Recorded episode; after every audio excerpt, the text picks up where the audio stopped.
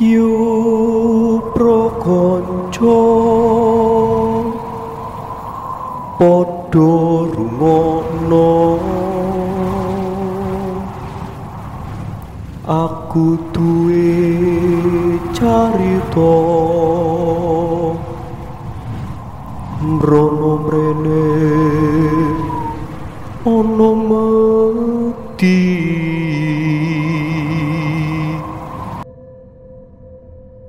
Sahabat Gria Cerita, selamat malam. Assalamualaikum warahmatullahi wabarakatuh. Ketemu lagi bareng aku Ainul Yakin di podcast horor Gria Cerita. Dan di episode kali ini aku mau membacakan email dari sahabat Gria Cerita ya yang udah berbagi kisah horornya di Gria Cerita Podcast dan di Gria Cerita Channel. Ini ada Rian ya. Makasih buat Rian yang udah berpartisipasi berbagi kisah bareng kami di sini. Dan buat teman-teman yang mungkin pernah mengalami kejadian horor atau pernah mengalami kejadian misteri, boleh ya berbagi kisah horor kalian bareng aku di sini. Kirimkan cerita kalian melalui griacerita@gmail.com atau melalui DM Instagram @podcastgriacerita. Dan sekarang langsung aja aku mau bacain cerita dari Rian. Halo, namaku Rian. Aku awalnya termasuk orang yang gak percaya akan cerita-cerita hantu. Di desaku ada jembatan yang katanya itu bener-bener angker banget. Jembatan itu udah bener-bener terkenal akan keangkerannya. Kabarnya sosok yang menghuni jembatan itu hantu wanita yang bertubuh sangat tinggi. Katanya sih tingginya sampai hampir 5 meter. Cerita itu udah bener-bener terkenal banget di desanya aku. Tapi waktu itu aku dengerin cerita-cerita yang kayak gitu ya cuma ketawa. Karena emang aku gak percaya akan cerita-cerita hantu kayak gitu. Dan aku sendiri, aku selalu pulang tengah malam karena emang aku kerjanya itu sering pulang malam ya. Dan aku melewati jembatan yang sering orang ceritakan itu, tapi sama sekali nggak ada apa pun. Bertahun-tahun aku melewati jembatan itu setiap berangkat dan pulang kerja. Aku nggak pernah melihat sosok yang selama ini orang ceritakan. Sampai suatu malam, waktu itu aku pulang hampir pukul satu. Dan waktu itu cuacanya lagi gerimis rintik-rintik. Udaranya juga bener-bener sangat dingin banget. Sesekali cahaya kilat terlihat menerangi langit malam. Saat aku hampir melewati jembatan yang terkenal angker itu, Nggak tahu kenapa, tiba-tiba tubuh aku bener-bener merinding banget. Tapi aku berpikir mungkin karena dingin. Dan waktu itu aku ngeliat kayak ada sosok orang yang lagi berdiri di pinggir jalan ya. Aku lihat dari kejauhan. Dan kayaknya sih orang itu mau nyebrang.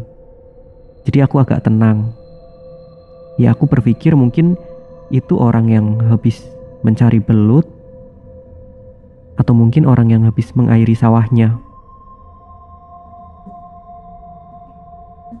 Tapi setelah aku semakin dekat dan orang itu benar-benar udah kesorot lampu motorku, aku baru lihat kalau orang itu ternyata tanpa kepala. Penglihatan aku semakin diperjelas dengan cahaya kilat yang menerangi tempat di sekitar itu.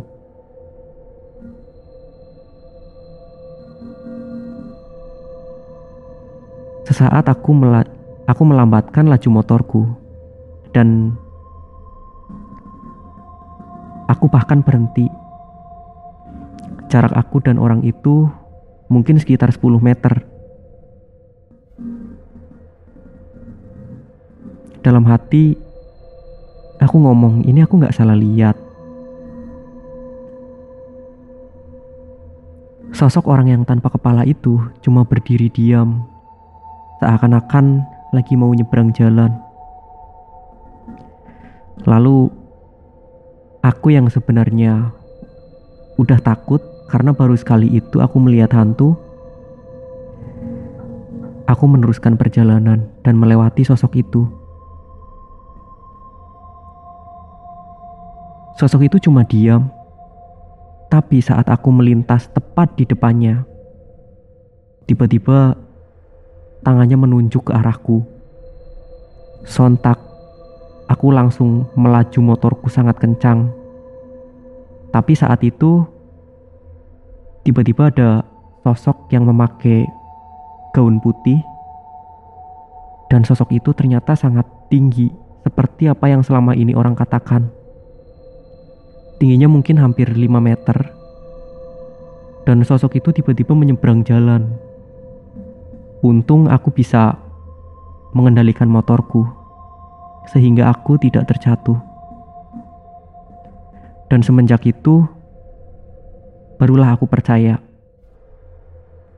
bahwa ternyata mereka yang tak kasat mata emang benar ada.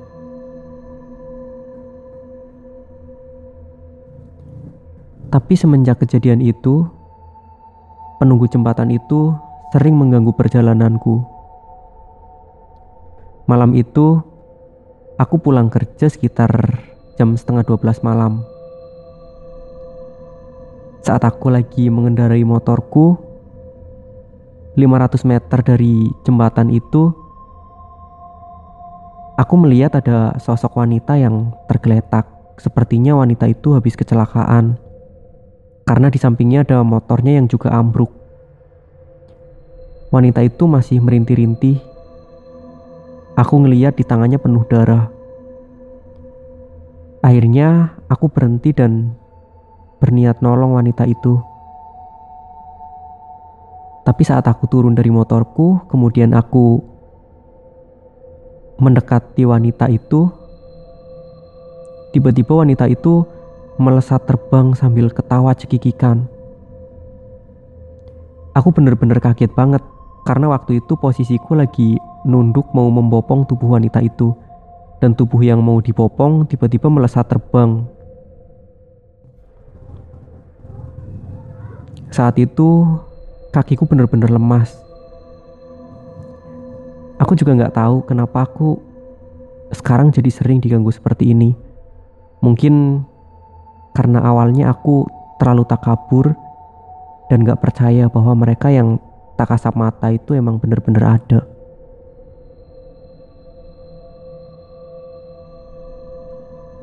Tapi semua ini jadi pelajaran buat aku karena dengan adanya kejadian ini, aku bisa percaya kalau mereka yang tak kasat mata itu emang ada dan mereka nggak harus ditakuti. Karena sama-sama ciptaan Tuhan ya. Dan aku juga lebih ingat sama Tuhan. Mungkin segini dulu cerita dari aku. Terima kasih buat Bang Ai yang udah membaca ceritaku. Salam dari Rian.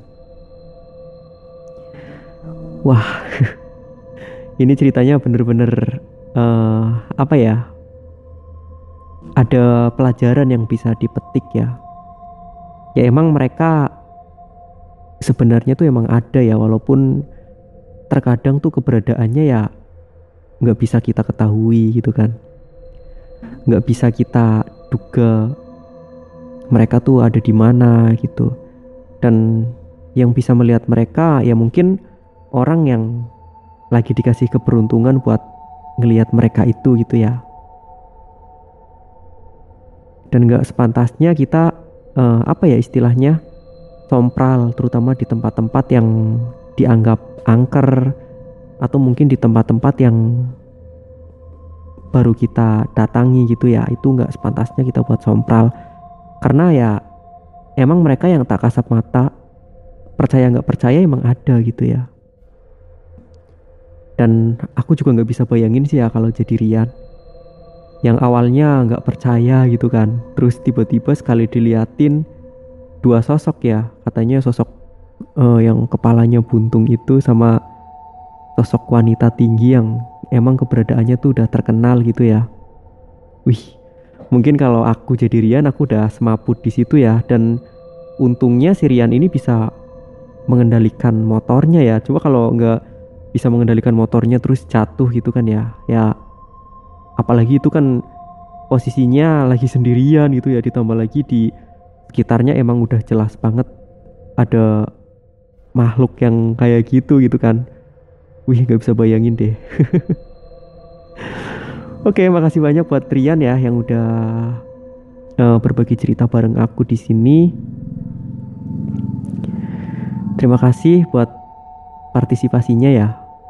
Buat teman-teman yang mungkin pernah mengalami kejadian horor seperti Rian ini, boleh ya berbagi kisah bareng aku di sini di griacerita@gmail.com melalui email atau di DM Instagram @podcastgriacerita.